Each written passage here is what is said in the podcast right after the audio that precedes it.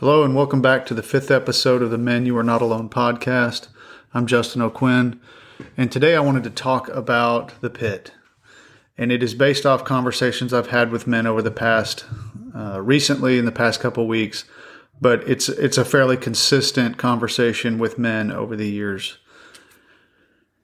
I'm trying a different microphone this time it's just another one I have, and I've got a pop filter on it. I wanted to see if it sounds any better. Maybe it's worse. But I wanted to talk about uh, what I call the pit and pit stories. And a lot of men back in 2020, especially when everybody went into their homes and they stayed in their homes for a long time. Not everybody, but a lot of people did. And they thought they were shutting themselves into their, their homes, but they were actually crawling into a pit, into a hole into a place that uh, was really imaginary, an imaginary prison, and they didn't even realize it. And so, in conversations with several men over the past couple of weeks that have just seemed to keep boiling up, probably a half a dozen men. And so, it's something I see it, when I see patterns where conversations are crawling back to the surface. It tells me that there is a certain amount of tension that is rising I've learned that even on a small scale, it is indicative of a tension rising in men in a broader sense, not just in those isolated cases of men that I, I happen to be speaking with. And it may not have shown itself yet. And my circle is is only so big and it's not huge, but there's a lot of people in my life. And I am very blessed in that regard. So the the pit that I refer to is, as I often tell men that that came into the into my men's group, men I sit down with to eat lunch with, go get coffee with. Typically, in the first one or two meetings I have with them, they tell pit stories, stories of what it looks like. They describe the pit they're in to me. And if you can imagine maybe a little tiger trap sized pit, a hole. It doesn't take long when your world is the size of that small hole, that pit, to turn in a 360 degree circle and describe what your world looks like. And when that is your identity, or it has become your identity, and you've allowed it to become your identity as a man, you don't have a lot of new material. You don't have a fresh perspective. You lose that fresh perspective.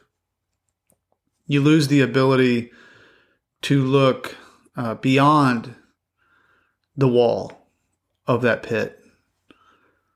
And that is no insignificant matter with men.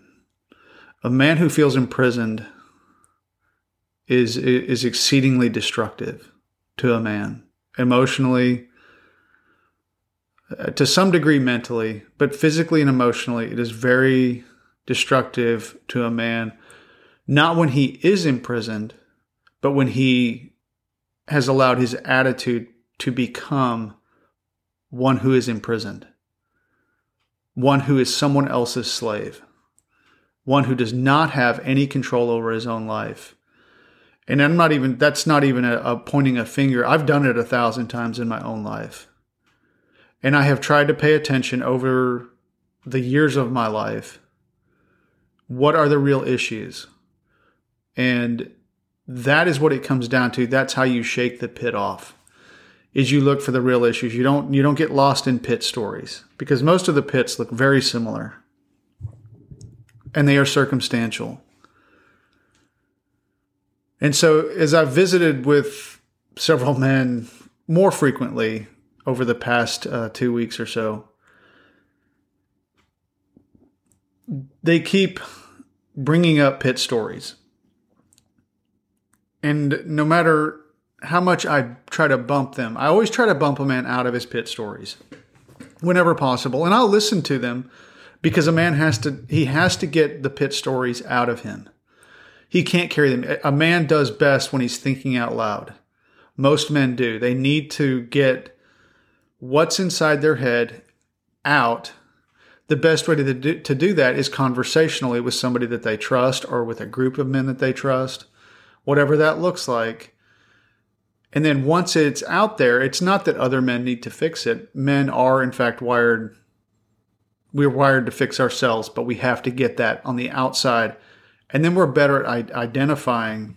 It's like throwing it all out on the table, and we can look at it. Like if you've ever taken uh, uh, something mechanical apart, uh, sometimes a, a, job seems really daunting when you look at the whole component, whether it, you got to take a lawnmower, a vacuum, a car, a pickup, a heavy duty truck, something like that. You look at that assembly that you've got to take apart and it just makes you want to go back inside.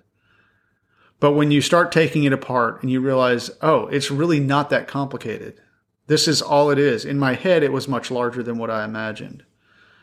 But when men are in that pit, everything seems more complicated. And so I wanted to stop today and I'm going to go I'm going to I'm going to I'm trying to make this podcast I'm trying to travel through the book that I wrote not to promote the book but because it is a steep down it it was a more concise approach to looking at where I think the real issues lie with what is damaging men in our nation and has been for many decades. But because this has been cropping up to the surface more, and I and I'm seeing it in in even just a handful of men, it tells me that there is anxiety from the pit that is rising up in men, and I'm going to guess that it's a little more broad than what it appears to be in, in my little world. So if you find yourself in the pit where all you can think or see is circumstances around you or a circumstance. Be aware that that is a season. A circumstance is a season. It passes, it comes and goes. Your life is up and down. That is the nature of life. And that is the risk of being engaged in life is there's good and I don't even want to call it bad. There's stuff where there's moments where we are on top and we feel like even for a brief moment like everything is going our way. And those are great moments. But only a fool would think that this is where my life is going to remain like a boat. It's always going to plane out on top of the water. It's not. You can't run wide open all the time and when if, you're just constantly living planing above the water at 45 miles an hour across a lake or an ocean or something, you can't do it all the time and you can't do it everywhere because you're going to hit crap in the water and it's going to blow your boat apart. You just can't it doesn't stay that way. So set your expectation that that life does have its ups and downs and that is part of life. Set your expectation to be that so that you're not disappointed when it does. And we learn in those moments when we're not necessarily planing above water. It's easy to be uh, happy, uh, jovial, to have joy. Maybe, I don't know if really joy. It's easier to be happy maybe when things are going our way and the boat's planing above water. Because there is no pit when we're doing that. But when life sinks and we find a circumstance trying to surround us, trying to imprison us, trying to own us. There's wisdom and discernment comes from those low moments, those moments where we are uh, a trial. I don't mean like a court trial. I guess a court trial could be one of them. Just a general, a trial in general, a hard time, a trying time and that is where we learn. It's it's it's in our faults and our failings that we learn so much about ourselves. And we learn. There's a phrase, and I, I'm going to butcher it trying to say it, but there's a phrase that says something. A quote somebody made about, uh, "You never know how strong you are until being strong is all you have left." And I think that there, I think that's a good thing because it teaches us about ourselves. It teaches us what, what we're capable of. If you don't have to face a trying time, chances are you're not going to leave that high spot where life is planning out well to learn how to grow to deal with loss or depression or financial hardship uh, the things that we experience that help us to be empathetic to those who are in those positions while we're in the high spot so that we don't overlook them. We don't just cruise past the drowning people while our boat is planing out and we just act like we, we have no obligation or no sense of responsibility to help the, the men or really anybody around us while we're out playing, you know, we're, we're zipping across the water and you got, you pass eight people who are barely treading water and you just pretend like you don't see them. If we don't get down into those spots in the in the course of our lives, we don't have much in the way of empathy for people in that spot. And this is what helps build a sense of community and it builds relationships. And that is where if you're sitting in your home right now and you're in that pit and you're depressed and you feel lonely, sitting in your home, feeling depressed, feeling lonely is not moving you forward.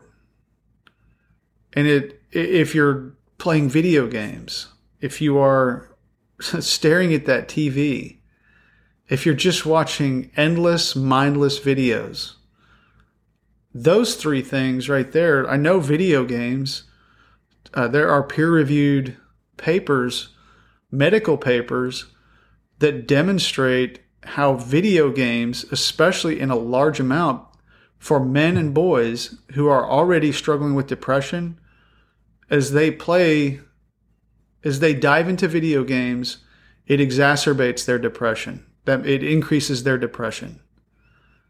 So that right there would tell me i need to stay away from video games period because that's not that's just going to take me that's not going to help me move forward. And honestly there's no point in just staring at videos None of these things are going to bring substance back to your life. Because if you're sitting at home alone, you're in the pit, you're depressed, I would venture to guess that a key component of what you're missing is a sense of connection in the form of relationships with people in your community. And I don't mean sexual relationships. I don't mean it has to be a dating relationship. I don't believe that a dating relationship is going to restore and take away your depression and stuff like that. I think it is a sense of connection. That is what I have seen that has value and stands a man back up is when that man feels connected as if he is playing a role in his community, then that man gets out of bed with a sense of purpose. Or maybe he doesn't get out of bed with it, but pretty soon in the day he realizes it. And so I have been there many times in my life. And I have learned that one of the ways for me personally is like when I'm in a low point, when I find myself at my house, it's quiet, I feel lonely, I'm, I feel kind of like depressed, like just got this fog. Like I don't want to go mow the yard. I don't want to go tear apart my pickup. I don't even want to clean the bathroom which on my best day is really not one of my favorite things to do to begin with. But I, I've I've learned enough now to recognize that when I step into the house or if I find myself in that moment, I know it's go time. It's time to go out and engage life because I it, it's usually an indication that I have not been tending to relationships in my community, in my circle. I, it's not relationships make us richer people. They challenge who we are they they force us to take the circumstances that we're in and put them aside so that we can engage other people. And that unseats our circumstances from being at point on our life in our life. So for me, I go down to a local food bank here in town. And I've been involved with this, this food bank for many, many years now. And I can go down there completely tapped of energy, truly exhausted in my bones and when I start putting boxes of food together, and I give those boxes, I help load those boxes into people's cars, or I take them to their homes, and I start carrying food into their house, or I start loading their car with food. And these are people who show up, most of them who have come over the years, most people not involved, they just associate people coming to a food bank as moochers. And I have to correct them and say, no, they're, they're not There are some, but you can spot those a mile away. Most people are coming because of there's a, of a circumstance that took the, the wind out of their sails in life, and they need a hand up because temporarily they lost their momentum. Something unexpected happened, and they can't feed their families. And if you can help equip a, a father or a mother to feed their family, they will get up and fight another day. And when you're giving them food, when I'm giving them food, and I see them approach with a look of shame because it's one of the hardest things for them to do because they, they're not prone to asking for help. And when you give that food to them with no strings attached, no judgment, no nothing, and you smile at them and you encourage them, like suddenly, no matter what I may have been, what circumstance I may have found myself in, perhaps an hour and a half earlier, two hours earlier at my house or at work, it seemed tremendously burdensome, like there was no way I was going to get out from underneath it. But when I go and I help other people who have genuine need, it automatically unseats my circumstances from being in front of me. And when I'm doing that to help people who can't help themselves for that moment, it it it's like it purges my, my all that that uh, struggle inside of me. And it points out to me how blessed I am in other areas of my life. And my life, my identity, the identity of my life is not a circumstance. It is not a trying time. And I, I have learned to identify that pit. And so the pit is imaginary. It is a perception. It is a deception. And we allow that, that pit to build around us. And if we don't make that pit go away, pretty soon it becomes, it increasingly becomes our identity. And I have met many guys over the years who really see themselves, they've been in the pit for so long that they view themselves as the pit keeper. So this is an imaginary pit, and they view their role in life to be the keeper of the pit and that is their whole whole identity. And so they sit in this pit, and their whole role in life is to wait and see what somebody dumps in the pit that pours all over them. And I don't know how men always, I don't necessarily know everybody's backstory or how they got to that place. But that there's no person, and again, I've said in, in other episodes that that I truly believe that that we were created in God's image, and that gives you an intrinsic value that cannot be taken away. Just because you are created in the image of God, you were not created to live in an imaginary pit holding an imaginary prisoner chain that is not tied to your ankle, and there are no pit walls. You are choosing in your own mind to erect those walls and put yourself in a place where your identity is somebody dumping something on you. And so then you have some type of uh, miserable connection, not miserable connection, but a connection of some form of misery. And that is your context for conversation. So if, if, like, examine your own life. And if, when you meet people, what do you talk about? Do you, are you able to to engage them? Are you able to find out about their lives? Are you do you probe and ask them about their story, their journey? Do you do you find out if they're uh, in need of something? Do you find out if they're lonely? Because if if you're stuck in the pit, be careful. Your conversations will become uh, repetitive, and they will be about what got dumped on you in the pit today and you need to stop doing that because it's not productive to your life. It's not going to move you forward. It's going to keep you in the same place. And standing in the same place is moving backwards. So if you are standing in that pit, I wanted to stop, uh, kind of keep this derailed for just a little bit, and I will go back to my book. But I wanted to stop only because it's becoming more conversational around my world. You don't have to stay in a pit get out and do something. Go get involved with Habitat for Humanity. I spent two years as a volunteer crew uh, crew leader for them in in some of my most trying times of my life. and it seemed uh, crazy to go do. And I loved it. And I, it got to where I, I, so looked forward to going and showing people how to put siding on. Uh, people would show up terrified of a caulking gun. And by the end of the day, I had them hanging siding on a house, you know, installing windows, showing them how to put trim up, set cabinets, things like that. And in that, all of that circumstantial weight completely disappeared. And I would come home and I would have so much energy. At the local food bank, I have watched guys who are depressed. I get them down there. Okay, so these are some housebound people. Could you please box up a bunch of food, take it in your car, and take it to this person who is homebound because for some reason this person is not physically able to leave their home. Um, so those men go and take that food, and they'll they always wind up staying a long time.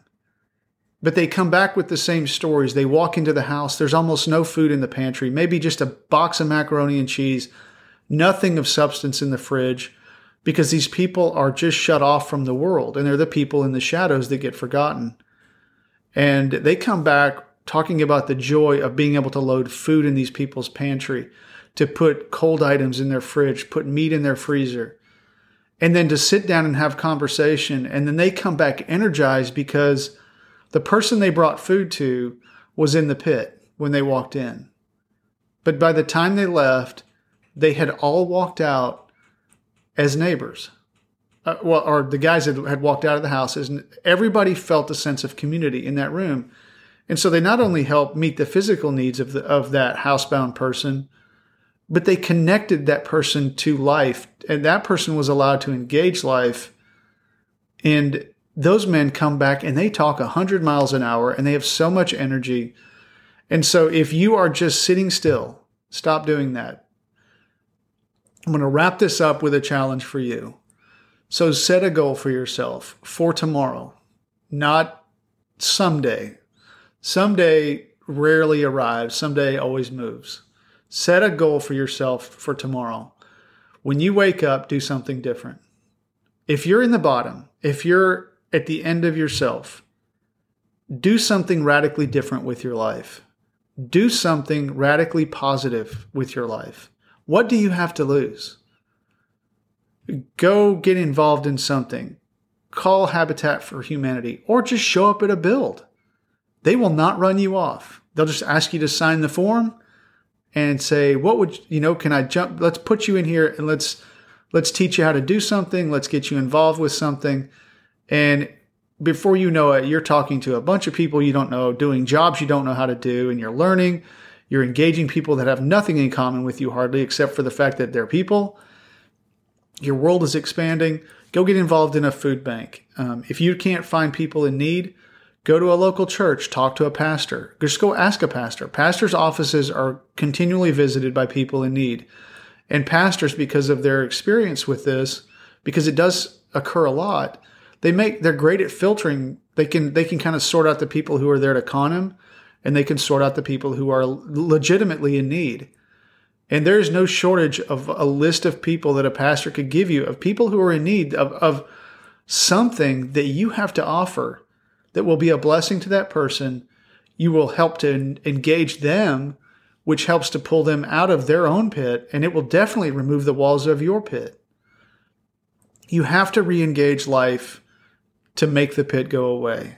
You can't do it by sitting still. So, this is the end of this episode, and I appreciate you listening. This would be the end of episode five for the Men You Are Not Alone broadcast, podcast. Sorry, I, I listened to the radio for many years, talk radio for many years in my youth. So, uh, but my name is Justin O'Quinn, and I appreciate you listening, and I wish you the very best. Get out of your house, shut off the video games, shut off the computer, shut off the TV and get out there and help people in need and see if the pit doesn't start fading away. And have a great afternoon, folks.